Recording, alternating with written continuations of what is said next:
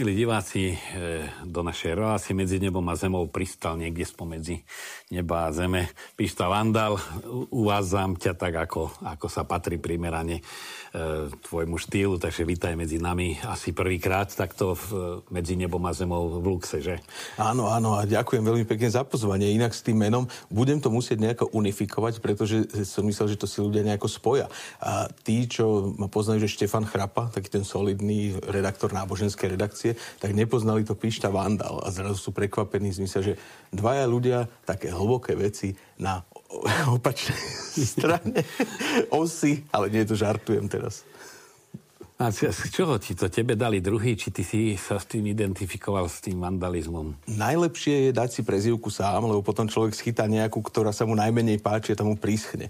No a mama mi vždy hovorí, že si Štefan, nie, že ti budú hovoriť pišta, na to sa vždycky uraz. Tak som sa urazil, tak mi to zostalo. Nikto mi ani inak nepovie. Iba v Tatrách, keď sa zastavím, tak keď ma niekto spozná, Števo, no a ja hovorím, tak ma roky nikto neoslovil. No a tak to píšta mi tiež teda príschlo. Najprv som si myslel, že je to nejaké dehonestujúce, ale keď som zistil, že aj iným Štefanom hovoria píšta, to mi hovorí, že to je pekné celkom. No. A to Vandal som si dal podľa našej kapely, ktorú sme mali, teraz ona spí, volá sa Vandali, taká rock'n'rollová. A je to, že kultúrny Vandal. A tak. No tak napokon Vandalom sa hlásalo evanelium, tak môžu, hey. aj Vandali môžu hlásať evanelium. A zanikli. Tak aký si mal pocit, keď som ti zavolal, že či neprídeš do Luxu? No veľmi dobrý, veľmi dobrý, pretože Lux a konkrétne aj túto reláciu, tak mám ju veľmi obľúbenú. Ne? Pozerávam to, mama to pozeráva, táto a takto, že z rodiny, lebo je to relácia, že kde sú hlboké myšlienky, dúfam, že tento narratív nepopriem a ide z toho pokoj.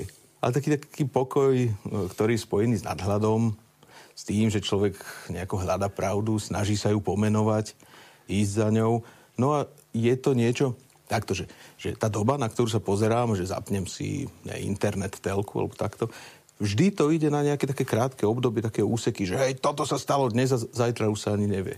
No a keď si zapnem Lux, tak hovorím, toto sa stalo pred 2000 rokmi, je tam predohra, ktorá mala 4000 rokov a my teraz aktuálne žijeme krásu tohto všetkého. A máme to tak krásne zosyntetizované, že ani sme, le, do lepšej doby sme sa nemohli narodiť. Ešte aj väčšnosť pred sebou. A väčšnosť pred sebou. Ak sa nemýlime. Nemusíme ani stíhať všetko. Myslím si, že tie dve mená, eh, ono ťa aj vystihujú. Jednak tu takú eh, ten slovník ulice, vulgárny, v zmysle, aj naho, že máme byť vulgárni, keď to ľuďom poviem, tak sa zháčia, ale znamená blízky ľuďom, však vulgáta, svete písmo bolo svete písmo preložené pre ľudí, do vulgárneho jazyka, teda do jazyka mm. ľudí, aby som to dal na pravú mieru. A, a zároveň aj taká hĺbka, tvorivosť, že kde, kde sa to v tebe tak spája, alebo kde sa to berie, aj jedno, aj druhé.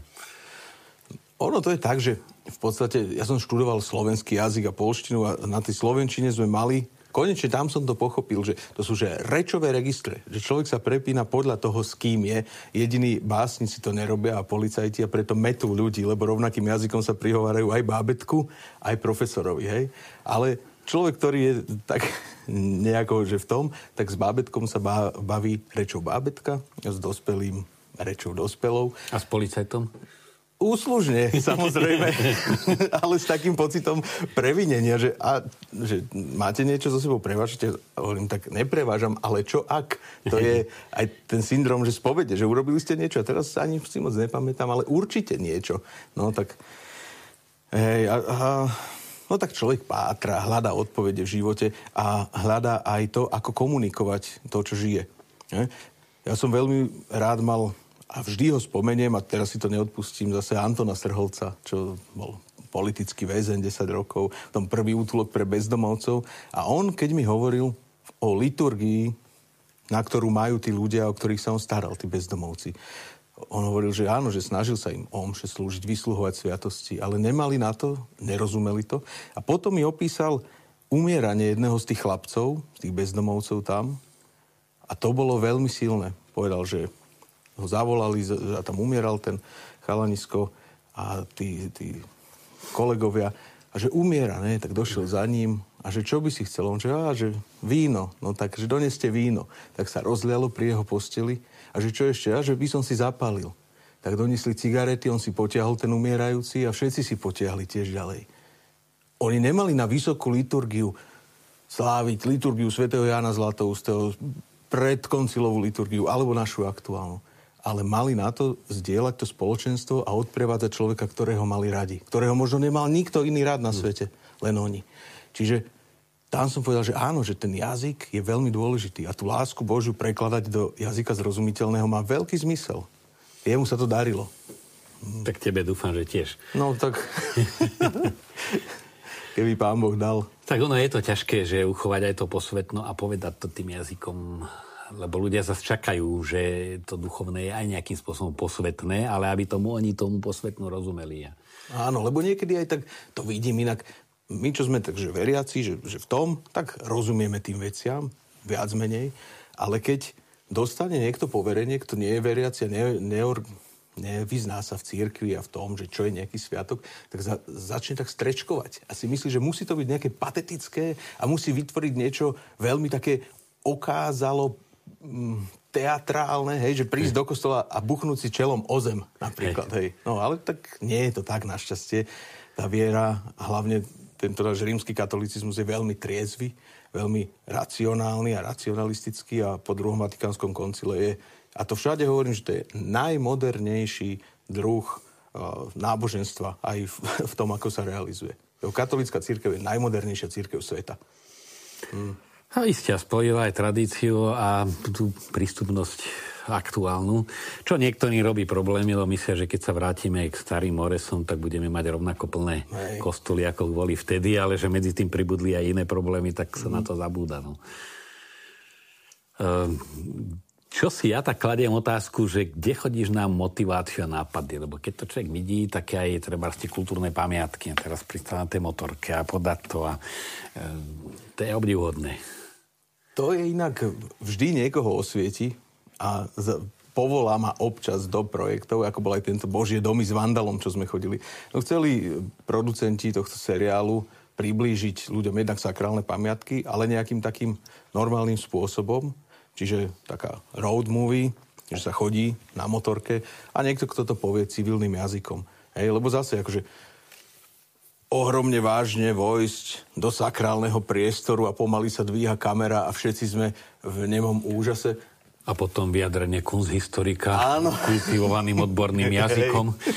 Takže áno, má aj toto svoje miesto, ale dobre zafungovalo aj takéto prirodzené, že poďme sem, poďme sa tu pozrieť. Ľudia, ktorí tu žili pred 800 rokmi, dávali to najlepšie zo seba, ale to inak, to tiež to človek tam pozrie, že Teraz som bol v Asisi, je, a tam je ten krásny chrám dolu. Pod... Damiana. Áno, áno.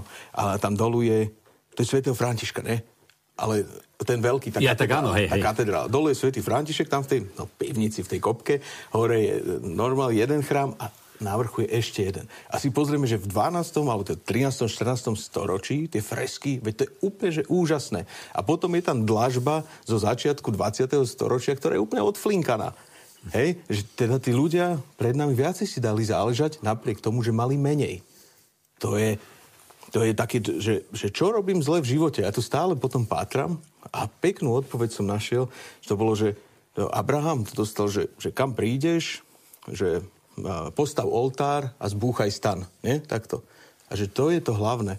Že Bohu dať to pekné, postavené a to svoje ucap to nejako. A my to robíme opačne, hej. Ja si postavím si krásne všetko pre mňa a to Božie tak odflinkam. No to je, však to, to stačí aj. Ale to je väčší problém, ktorý máme, ne? Aj to krivé tela, čo obetovali, alebo toho bíčka, že to dáme, to, však Bohu to stačí. No. no ja obdivujem aj, už keď aj v rámci týchto pamiatok, že taká levoča, ktorá mala vtedy 4 až 6 tisíc obyvateľov, ten chrám vyhorel a za pár rokov stal znova aj so všetkou výzdobou. Aj spomínam, my 10 rokov ten maličký kostolík v Devíne opravujeme, ešte sme len v polovici a medzi tým už lebo či by dva chrámy svetov Jakuba postavilo tých pár tisíc ľudí. No. Hej, no tak ale to odhodlanie bolo väčšie. Aj, aj ľudia dávali asi to najlepšie Bohu. Nie vždy, ale samozrejme boli ochotní aj život tomu dať. Kde aj keď sa opýtame, že za čo si ochotný, len teoreticky, že Ale nie položiť svoj život. Čomu dáš svoj život? Však nikto na to nevie odpovedať. Samozrejme v čítaní mňa. A to vidím aj v tom, že 40 ročí ešte rozmýšľa, že či sa ožení alebo neožení. Vidím 30 ročných chalanov, ktorí ešte nedali väčšie sluby niekde v Reholi. Hej. No, takže je to tak... Ťažko sa privezovať dnes. Ono sa to ukazuje, že môžem si zobrať, že hoci čo môžem dosiahnuť. Ale nemám aj nič, no. A to papež dobre povedal v Košiciach, že stále sme ako na tej lavičke náhradníkov, že nás na chvíľu zavolajú, chvíľu čo si zahrať a zase si sadnúť a čakať. Mm-hmm. No to je veľmi trefné. A keď ho spomínam, e, čo ťa v rámci návštevy Slovenska tebe tak dalo nejaký podnet?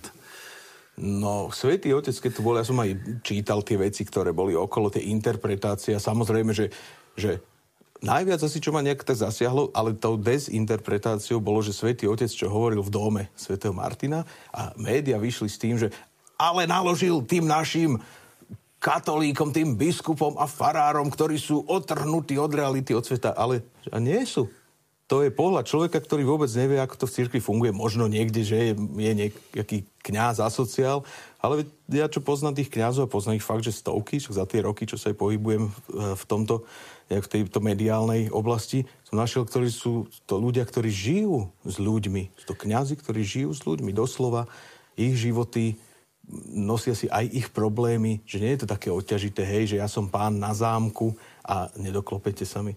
Čiže toto bola veľmi zlá interpretácia, čo tým svätý Otec hovoril a komu to hovoril. Nehovoril to. No, hovoril to celému svetu hovoril to církvi, aká má byť. Však každý si máme čo vybrať, ale ja som si tiež niekedy kladol tú otázku, že panečku, tak sme akí sme, každý máme svoje rezervy, ale som si tak pomene išiel bratislavských kňazov a jednotlivé farnosti. Však každý svojím spôsobom, ale žije pre tých ľudí, je tam k dispozícii, vymýšľa, hľadá, slúži, pozbudzuje a oni spravia z nás nejakých asociálov zavretých nejakých bunkrov. Áno, áno, áno, áno. Ale veď to bolo vidieť inak, že aj pri korone, keď bola, veď normálne, že katolícka církev z tých veľkých organizácií na Slovensku, keď to berieme, že organizácií nejakých, že, že takých aj občianských, bola, mala najtriezvejší hlas. Volala k poslušnosti a k pokore, niekedy možno sa to zdalo, že až príliš, ale bol to ten hlas, ktorý bol rozumný. To nebol hlas hystérie, poďme, buď sa u, uplašíme sa doma na smrť, alebo budeme v uliciach vyrevovať.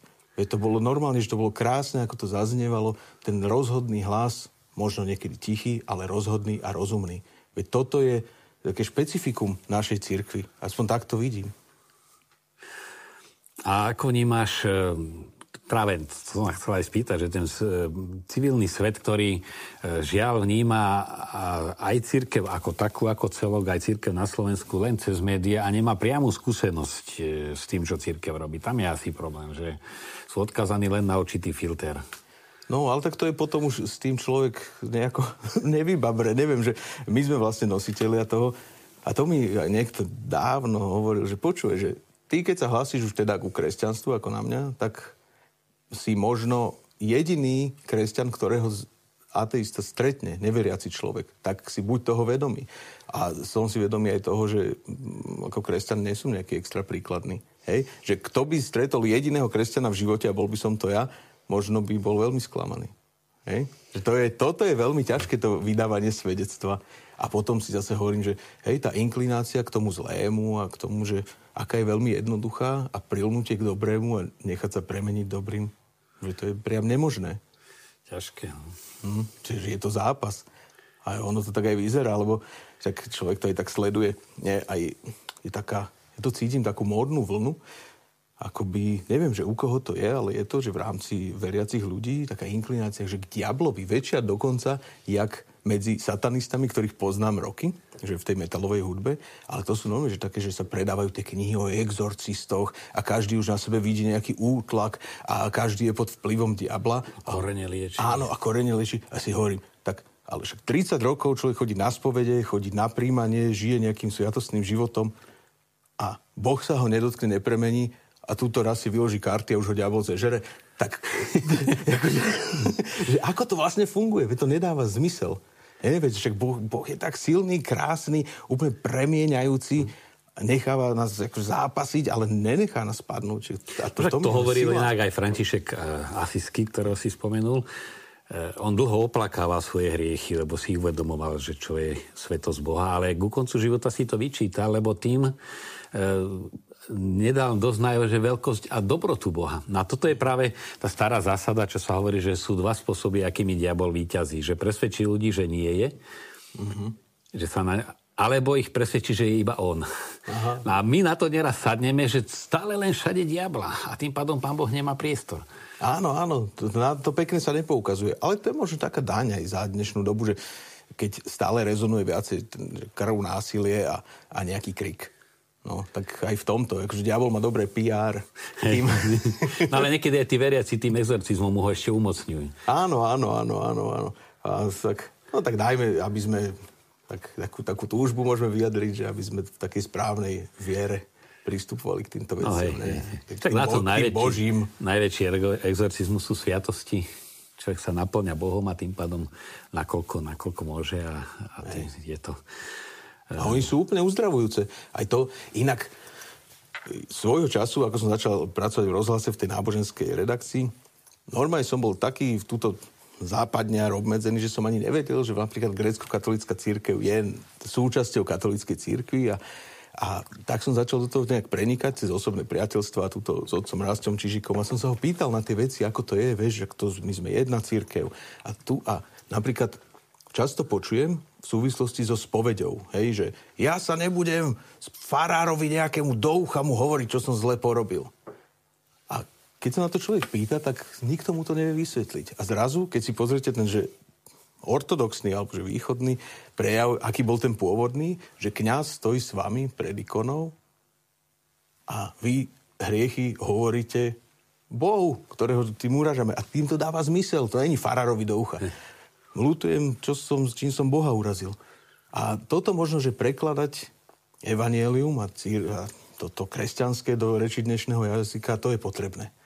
Hej, no aj, aj dnešnú skúsenosť napokon e, celý, celé rôznych terapeutov je o tom, že vyrozprávať, ono má to aj tento aspekt, že týmto verbalizáciou, aj keď to hovorí, tie slova ho počúva kňaz, ale je to, že si to sám sebe pomenuje, že to napokon ušná spoveď zodpovedá naj, najsúčasnejšie psychologické skúsenosti a psychiatrické. Mm-hmm. Hoci má ďaleko viac než iba terapie, terapeutickú stránku, ale ju zahrania tak. Hej, no je to veľká paráda. To, že to máme, že sme to nejako spoznali ako katolíci, že môžeme to praktizovať, tak to je veľká vec. A to vidím, že aj e, ľudia, však máme všelijaké problémy. Ale čo sa týka tej pevnosti vo viere a nejakého prežívania, tak katolíci máme veľmi akože povedzme, že náročnú, a ale zároveň dobrú, dynamickú, pohodlnú cestu. A to ja bez som... toho, že by som nejak akože iné, iné vierovýznania zhadzoval, alebo čo. Tak, som tak, tak pod tichom mojich veriacich sme opravovali strechu na veži, bola v havarijnom stave a hovorím, viete, že mám taký nápad, už keď je tu leže, lešenie, e, tá med je drahá, ale spravíme ju, už keď je lešenie, spravíme ju celú zo zlata. A hovorím, a isté, že sa ma aj pýtate, že kde zoberiem na to zlato peniaze, keď ani na med nemáme. A viete čo, začne si ako psychoterapeut účtovať. 50 eur za kázeň, 100 eur za spoveď. Lebo vy tým terapeutom to vďačne dáte a preto si vážite, čo vám poradí, lebo ste si to zaplatili. A ja vám toto hovorím gratis. A tým pádom, že je to gratis, tak si z toho nič nerobíte. Hej. a to je pekné. A neraz je to pravda. Jedna pani bola u nejakého liečiteľa a predpísali jej nejaké bylinky a tiež povedal, no ja si to môžem tu natrhať na lúke, Hej. ale tým, že tam som vyvalila za to 50 eur, ja si ten čaj varím a preto to zaberá. A keby to mm-hmm. mám zadarmo, tak si ho neva- nevarím, aby to nezaberalo. Jasné, no to je inak veľ, veľmi, veľmi dobre. Ale je to aj taká predstava toho, že a, lebo veľa sa stretám aj, čo boli tie politické procesy v tých 50 rokoch, ne, a marxizmus a toto, čo človek nejak to vníma, lebo zase sa to ozýva, tak z hlbín zase niečo, že a, a také tlaky proticirkevné. A ono sa to zdá, že teda keby sa ľudia zbavili viery v Boha, takže by nastala doba nejakého osvieteného ateizmu. To sa deje úplný opak. Ten ateizmus nie je vôbec osvietený. On je agresívny a, a logickými postupmi vedie k depresii, k smútkom a k beznádeji. Tak si a, no, a násiliu. Hej. A násiliu. Tak hovorím si tak, dobre, pripustme teda, neviem, či sa to aj na pôde TV Lux môže pripustiť, pripustme teda, že Boh by nebol, a toto, čo zotrvávame v tomto, je omyl, lenže omyl nie je, čo zažívame, a to je spoločenstvo, láska, pocit odpustenia, ktorý príjmame za úplný a ten sa zhmotňuje, lebo spoveď má aj uzdravujúce nejaké takéto atribúty. A, no a to je reálne. Tá radosť, ktorú prežívame z viery, je reálna, aj keby naša v toho, čo veríme, tak reálne nebolo. Tak to je, to je viem, že také už je vychýlené, ale musíme, lebo aj mňa sa na to pýtajú, a čo píšta, keď Boh není?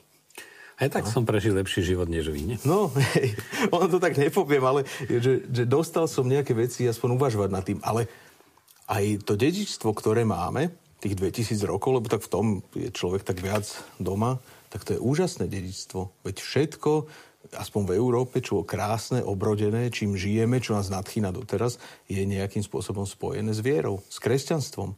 To tam nie je nič dekadentné, hej, môžeme si teraz, že a, a zlí pápeži, a upalovanie čarodejníc, a toto, a to nájdeme milión vecí. Ale to ozajstné, to, čo mňa môže premeniť, to tam je. A čo premenialo ľudia aj minulosť. Hej, Napríklad, že človek, že jak veľa tomu dal, že tie malé kostolíky, napríklad na Gemery, tam sme to pochodili všetko, že tam bolo fakt, že pár ľudí a oni si zavolali talianských majstrov, ktorí im tam spravili fresky. Ale tu by som chcel takú jednu, že, že to načenie niekedy je viac ako poznanie a myslím, že to je v Kras, Kraskovo, je taká, taká obec, tam je taký gotický kostol a tam sú ťavy, ktoré vyzerajú ako nejakí psy, ktorí majú na chrbte špice. Čiže ten majster, ktorý ich robil, nevidel nikdy ťavu a povedal mu, že to je nejaký jak kôň, ktorý má také špice na chrbte. a, a tuto zase, keď s bratmi protestantmi rozprávame, že nejaké že ikony alebo kríže a zobrazovanie veci, tak si hovorím, že a oni tak vyčítajú, že vy, vy sa sochám klaniate a obrazy boskávate takéto. A, a som rozmýšľal nad tým, že ako to nejakým spôsobom racionalizovať a nie že obhajovať, ale nejak vysvetliť. No a krásna vec sa stala. Máme cerku, ona už má 6, ale keď mala nejaké 3 roky, zobrala papier a náčarbala tam takú takú, taký kruh a také niečo strapaté, hej. A mi to dala, že to si ty, táto. A ja som sa úplne rozplynul, že jej, že ty si super, že ty normálne máš toľko námahy, si dáš a z lásky namaluješ, to je toho strašný obrazok, hej, mňa. A, a mám to odložené doteraz. No a tak si to tak hovorím, že aj tí najlepší majstri, aj v tej Sixtinskej kaplnke nakreslili presne tohto, toto strapaté a predložili to Bohu ako to najlepšie, čo vtedy vedeli spraviť. A Boh to, mám nádej, že od nás príjima. Že hej, veď je to, je to z lásky, sú tam zúročené talenty, ktoré nám dal. Čiže nie je v tom nič, nejaká modloslúžba, je v tom iba láska. No, samozrejme, to by bolo na diskusiu. No že áno, jasné. To, že to duchovné my potrebujeme nejakým spôsobom vyjadrovať a hm, sme tu aj v jednej relácii o tom hovorí, že práve ten fakt vtelenia, že Boh príjma ľudskú prírodzenosť, vstupuje do prírodzeného sveta, nie je len nejakom transcendentne nedostupnom, ale on prichádza k nám a je hmatateľný, viditeľný, tak prečo ho tak aj, aj nezobraziť a nevnímať. Hej. Len potom je zase že, že je v nejakom kostole, že 10, že panna Mária má tam 10 súch. A to je taká, to je taká, taká, taká, hey. taká. No, tak, no, to, to sú tie úprilišnenosti, ktoré treba korigovať. Hej. Lebo často sú bona fide hmm. robené, keď si putníci pokrikovali Šaštínska panna Mária, zdraví Levočskú pannu hey. Máriu. A... Pritom vedeli všetci, že je len jedna, ale tak no, no. predsa len my si tu, stievame my tu. Hej. Ale aj tá ľudová viera, napríklad keď sa o nej hovorí a vždy tak, s takým dešpektom, a e, že ona je veľmi silná a veľmi pekná a tie prejavy sú nádherné a keď by sme sa chceli odprezentovať aj vo svete, tak čo sa budeme čím prezentovať? To, čo je také naše. No ale mňa trošku no. tak, hej, ako hej. vždy si dám otáznik a alebo aj náhlas ho poviem, že e, voči iným náboženstvám, či terajším, alebo aj tým dávnym, snažíme sa tak, a sa to hovorí aj odborne s prístupom, pozerať ich očami, vidieť ich očami No len to naše vidieť terajším je odsudzovať, že, že predsa len tak e, aj optikou stredovekého človeka hľadať tam vyjadrovacie alebo tú ľudovú zbožnosť, čo tým chcela vyjadriť. Uh-huh, uh-huh. Taliansku je taká prúpovidka jedna, že teda postavili kostol, chci ho zasvetiť Pane Mári, ale nevedeli ktorej. Tak kto si navrhol, že zasveťme ho Pane Mári, patronke všetkých panien Mári. No, no tak ale to ono je to zase jak s tým obrázkom, že mm-hmm. tí ľudia to myslia dobre a možno silnejšie než nejaký vzdelaný teológ, že s touto precítenosťou len to povedia tým slovníkom, akým je blízky. Áno, ako áno. vedia. Však aj tá túžba po zázraku sa v tomto tak zračí, že aby sa nejak zázrak udial, aby sa stalo niečo nadprirodzené. No a podľa mňa, takže, že zázrak sa dá veľmi pekne roz, rozobrať a vysvetliť. Ja to tiež to poviem na príklade nášho života, ktorý vedieme, že my sme nemohli mať deti manželkou. A to je strašný zásah ináč do toho. A keď ste veriaci a vidíte, že všade sa tie deti roja, to normálne sa roja, to je jak, jak včely v úli a u vás stále je ticho. Hej, a modlite sa, nech Pán Boh spraví zázrak. No a, a keď to neprichádza, je to veľmi bolestné. No a potom, keď nejakým spôsobom už sa ten zázrak udeje, je to oslobodzujúce. A u nás sa udialo, že, že sme pochopili, že by sme mohli my byť tým zázrakom pre niekoho, kto ten zázrak potrebuje viacej. A to bolo to dievčatko, ktoré k nám prišlo, ktoré sme si osvojili. Hovorím si, Pane Bože, lepší príbeh pre nás by si nevymyslel. Veď toto je úplne že najsilnejšie. Veď to, to, je, to je krásne. Nie, že tam príde ten človek a takto sú zázraky. A bolo tam nejaké, nejaké, neviem čo, voda na víno sa premenila? Nie, premenil sa, sa tvrdé srdce na meké srdce a prilnulo k inému človeku. No, takže to, to je krásne. Takto sa dejú tie zázraky, ja ich tak čítam v živote. A kedy sa to také náboženské v tebe ozvalo? Či mal si to z domu a rozvíjalo sa to, alebo e, máš nejaký taký, taký, také obdobie takého osvietenia alebo preniknutia do týchto sfér? Mm, to je také ustavičné obdobie pádov. Ale nie, ja som z katolického prostredia, ale keď som mal nejakých 14-15, som bol chorý, e, som umieral a odtedy som začal hľadať na novo, akoby. Je také pekné, že, že Boh nemá vnukov, Boh má len synov a céry. To znamená, že to, čo je sprostredkované, tá detská viera, musí raz prerásť do toho, že to bude viera synovská. Že dokážeme Boha osloviť otec. Hej, že už to nie je to, čo mi niekto hovoril, babka, farár, táto, alebo toto, ale ideme. No a prostredníctvom toho, jak som sa zotavoval z tej choroby, som hľadal, ale to som išiel cez ezotériku, cez všelijaké, lebo to hneď je také lacné, všetko to tam ide. A, a a duchovné mocnosti a sily, preto sa aj na tých diabloch smejem a toto. Ale človek vždy, keď poctivo hľadá, príde veľkým okruhom a príde k Ježišovi, príde k jeho nezištnej láske, nastavovaniu druhého líca a odpusteniu. K ničomu inému a nikdy sa to nedopracuje k tomu inde. Hej, že, že Boh, ktorý tak ľúbi človeka, že sa za ňo dá zabiť, kde to nájdeme? Že to, to není taká láska. A tá láska je sympatická som čítal denník Ety Hillesumovej, neviem, či si o nej počul. To bola jedna židovka z Holandska pôvodom a zomrela v koncentráku, ktorý spočiatku nebol až taký koncentrák, sa to tak sprísňovalo a už keď to bolo tvrdé, tak mal tam takého priateľa, asi to do toho denníčka písal. Oni tak rozmýšľali, lebo videli, že skôr než nás Hitler zničí, my sami seba vyvraždíme nenávisťou voči Hitlerovi. Mm-hmm. Áno, jasne. A teraz hľadali tak v tých diskusiách východisko. Na im vychádzalo jediné, že čo je tak odpustiť, lebo ak my nedokážeme odpustiť, my sa zabijeme sami. Vnútorne, ešte aj navzájom. No a on tak stále tak príde taký refren, že hm, ale to už by bolo kresťanstvo. no a vlastne prídu po to, že tam nie je východisko. Mm-hmm. Buď nás on zničí, alebo my, nás zničí naša vlastná nenávisť. A keď, keď chceme prežiť, my musíme odpustiť, lebo inak to neprežijeme. A to je veľká sila. To, to je veľmi silné. Mňa to tak ako až zmagnetizovalo. Mm-hmm. Aj inak sa ľudia tak často pýtajú, že ako odpúšťať. A ja sa to potom pýtam ďalej a každý mi tak hovorí, ne, ale niekto, že čo som také dobré rady dostal, že to je proces, že odpustíš raz, ale ešte tisíckrát budeš nenávidieť toho človeka, čo ti ukryvdil a potom to odpustenie začneš naplňať už tým ozajstným odpustením, až raz sa to úplne vyhladí a tá jazva bude zahojená. Čiže, no, ale ako odpúšťať, neviem. Pýtam sa to stále, stále, stále dokolo a niekedy sa to nedá. No šťastie, aj my neustále to odpustenie potrebujeme a to človeka tak drží v takej vyváženosti, že nielen ja musím odpúšťať, ale aj ja potrebujem. Hej, no tak to, to toto nás drží v pokore. No, to nás drží. Áno, že keď on mi neodpustí.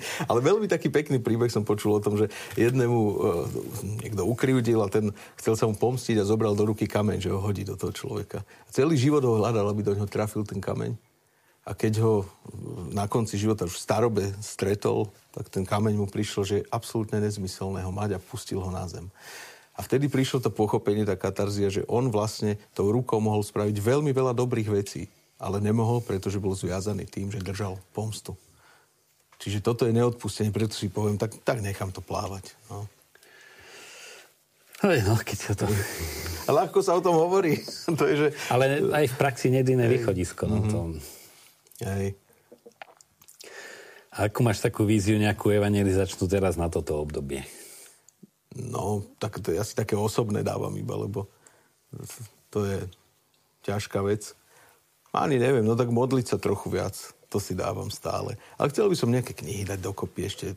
Napríklad s tým Tonom Srholcom, Antonom Srholcom som robil knihu rozhovorov a to už si pozerám, to je 6 rokov, je, je. Aj s Kapucinom Felixom knihu rozhovorov, no tak to bolo také pekné. Tak pár takýchto vecí, ktoré by dokázali preložiť tú našu vieru do zrozumiteľného jazyka. Fakt, lebo toto je potrebné. A komunikovať to cez pekné príbehy. Toto by som chcel, keď pán Boh dá. A podielam sa teraz, to ma z východu oslovil otec Michal Hospodár na vzniku dokumentárneho filmu o Jánovi Mastiliakovi. To je úžasný príbeh. Ja som ani netušil, že takého človeka sme tu mali že z jednoduchých pomerov takýto génius vyšiel, 15 rokov v base, zase v komunistickom žalári, 14 jazykov sa naučil. A to je inak síla, že po tých 15 rokoch, ako ho prepustili, býval v Prešove v takej čo to, podkrovnej izbičke a tam preložil 100 kníh. Normálne, že tam bol v absolútnej skromnosti, že, že sformoval, ja neviem koľko, 15 alebo 20 kňazov, ktorí sa stali teda kňazmi. S ľuďmi sa stretal a že veď on mohol zostať naveky zatrpknutý, naveky nahnevaný, frustrovaný týmto neúspechom, tým ponížením 15-ročným. A on inak, to je zaujímavý príbeh, že sedel v jednej cele určitý čas s Gustavom Husákom. A potom, keď už bola grécko-katolická církev obnovená, tak písal Husákovi, už ako prvému tajomníkovi, že chceme, aby boli dodržané tie veci, ktoré ste nám slúbili a potom už aj prezidentovi. A podpisoval sa, že srdečne so želaním šťastia, toto, to, väzeň z celý tej a tej z rokov z tých a z tých. No, takže to tiež, to nie je náhoda. A odtiaľ sa vlastne zachovalo to, čo Husak hovoril, že ja som kňazom komunizmu. A oni ho ošetrovali, ináč to jeho hodili Husaka zbitého, to sa teda, som sa dočítal, k týmto farárom navretým, a že túto skap medzi farármi. No ale Husak tam neumrel, lebo oni sa o neho starali. Že to je tiež pekné, ne? Veď to je veľká sila. No tam sa rodila tá obnova, lebo ja som sa tiež tej téme trošku venoval tajnej cirkvi a že naozaj v každej reholi sa utvoril v tom prenaselení taký charizmatický človek. Redemptoristi mali Mastiľáka, Dominikani mali e, a Patra Aquinasa. V každej reholi niekto, jezuiti tam mali viacerých takých silných, ktorí celú tú aj takú prorockú víziu, aj to premostenie v tej druhej časti totality, že, že naozaj si tam Boh vyformoval veľmi silné osobnosti. Mm-hmm. To je, áno, a toto, toto inde ich nemáme. Akože v iných oblastiach akože sú, ale v takejto takejto síle a množstve, tak to má jedne katolická církev u nás. A tu sa ukazuje ináč strategické tým, že nejak svoju identitu sme nemohli spájať s kráľovstvami alebo s kráľmi, to vidíme, že dodnes máme s tým problém, tak že, že nájsť si to svoje miesto. Tak to spojenie s Vatikánom podľa mňa je absolútne že na mieste a to nám pomohlo aspoň v tom 20. storočí prežiť. To, že sme mali kam sa obrátiť, kam uprieť svoj zrak do Vatikánu.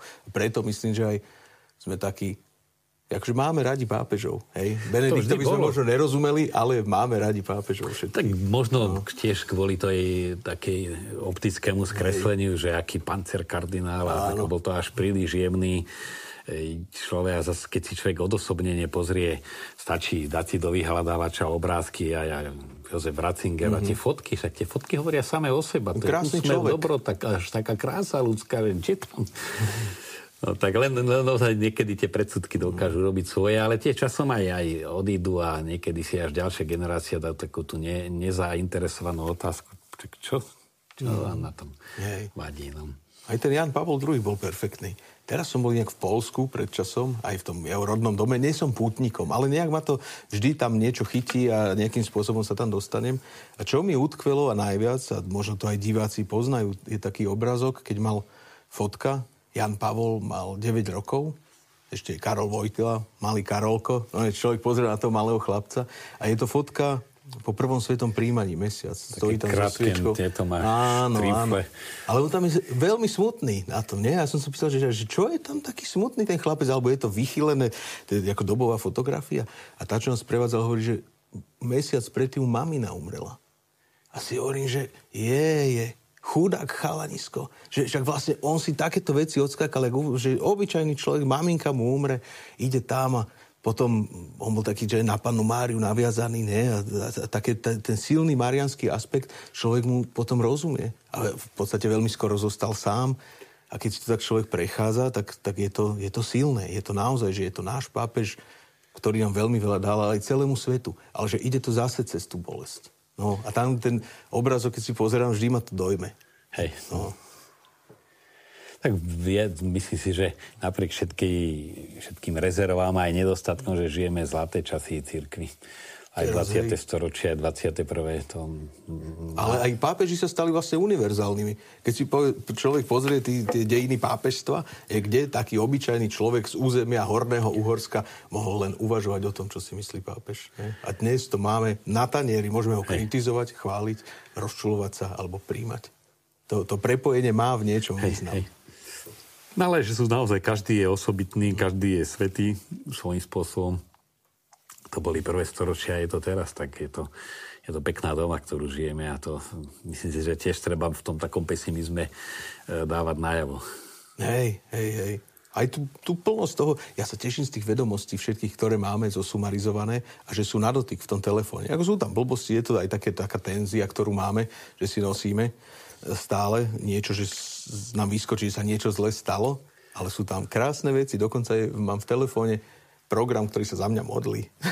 Hovorím si to už, čo je toto? to teraz žartujem, ale, ale áno, pustím si a počúvam e, breviár alebo hey. nejaké takto modlitby. No je to super. A ako máš taký pospriadaný tvoj pracovno, osobno, rodinný, rodinný rytmus dňa? Lebo to je asi ťažké. A teda tým, že sa môžeme len tejto, tejto službe venovať, je to ľahšie, že ako toto celé sklbiť? No, ja to mám taký guláš. A vlastne si prípadám niekedy, že som na takej loďke a tam je 20 dier, to sú povinnosti, a tak zapchávam jedno palcom na nohe, druhé rukou, niečo nosom a tak. Takže, takže takto plávam životom. Ale hovorím si s Božou pomocou. Ale bol som taký unavený nejaký a hovorím si, potrebujem teraz také slovo do života, aby som nejako pochopil, že čo a ako.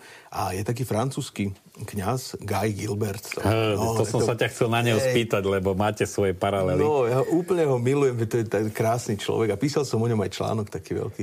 A som si nakúpil jeho knihy a tam bolo jediná vec, taká, čo, ma, čo mi tak padla, teda bolo ich veľa, ale táto, že posveď prácu láskou. Hovorím si, toto je to keď začnem vykonávať niečo bez toho, že by som si k tomu vytváral pozitívny vzťah, ja sa unavím a, a mi to nedáva zmysel. Ale zrazu, keď tam vidím, že sa to dá prerodiť láskou, že uchop to, keby si to lúbil, tak to už funguje. A tak, a to je jednoduchá vec. Hey, tri slova, no. no. Tak som si to vytlačil na štvorku, dal som si to v kancelárii pod kríž a vždy sa na to pozriem. Hovorím, paráda. no vy máte svoje spoločné aj metaliku, aj hej, vyjadrovanie. Ťažko sa prekladá do tých takých okresaných. Ja si pamätám, zo spolku Sv. Vojtecha chceli niečo vydať. Mm. Sa im nepáčil ten preklad, že to je také... Vulgárne, silné. No tak to buď to preložíte, je to tak aj po francúzsky, alebo to neprekladajte. No. no oni teraz inak v Čechách to vychádza, veľa jeho vecí. To sú také malé brožúrky a pozeral som taký belgický dokument o ňom, lebo Belgičania ho majú veľmi radi. On sobášil belgický kráľovský pár, napríklad. On taký prominentný. Na jednej strane, že fakt, že tam tých chalanov, tých feťákov, bytkarov z ulice berie a prerába na nových ľudí. A na druhej strane, takto pracujúcemu človeku sa poklonia aj králi. To je tiež aká metafora inak. No. Je, že nie je nejaký akademik, ale tá jeho teológia, ktorú má, je, je, je ozajstná, silná. Je Božia. No, myslím, že takto treba aj hodnotiť ľudí, nie že Hej. ako to vyzerá na vonok, ale čo to dáva vo vnútri. No, a krásne veci. Ináč ten dokument je aj, myslím, že na internete niekde ťa vychová tam, čo má to prevychovávacie stredisko. U nás som sa inak s takýmto človekom, lebo však aj u nás sú takíto ľudia, nepoznám, že všetkých, ale Anton Strholec bol taký, mal takú silu, ale na východe v Košiciach, čo je otec Gombita, ano. ten maratónec, no, no to, tam som videl zázrak. To je, že že chromy chodia, hluchy počujú, čo, čo to a chudobným sa ohlasuje evanílium. Toto tam bolo, tento duch tam bol. Normálne, že áno, keď vidím, že človeka, ktorý strávil niekoľko rokov na ulici, ktorý dokáže zo seba v sebe prebudiť tvorcu, a aniela a že z dreva jednoduchý kríž a na ňom srdiečko a daruje to, toto je jaká vec, keď človek, nad ktorým všetci už zlomili palicu, jeho vlastná rodina ho zavrla a on sa oživí, že toto, keď sa dokáže, to, toto sú zázraky. To sú zázraky. A to tam je, to každému odporúčam, inak aby išiel do Košíc, pozrieť sa spalovňa odpadu a vedľa toho najkrajšia záhrada Slovenska. To je táto ubytovňa otca Gombitu. No myslím, že to môže byť aj odkaz, že toto človeka je možné prerobiť. A ďakujem ti, že si prišiel medzi nás, že ťa naši diváci, ktorí ťa iba počuli, mohli aj vidieť, aj sa dozvedieť, že Štefan Chrapa je písta vandal a že je to svatá duša no, hej. a úprimná, takže ďakujem veľmi pekne. No, ďakujem všetkým všetko dobré.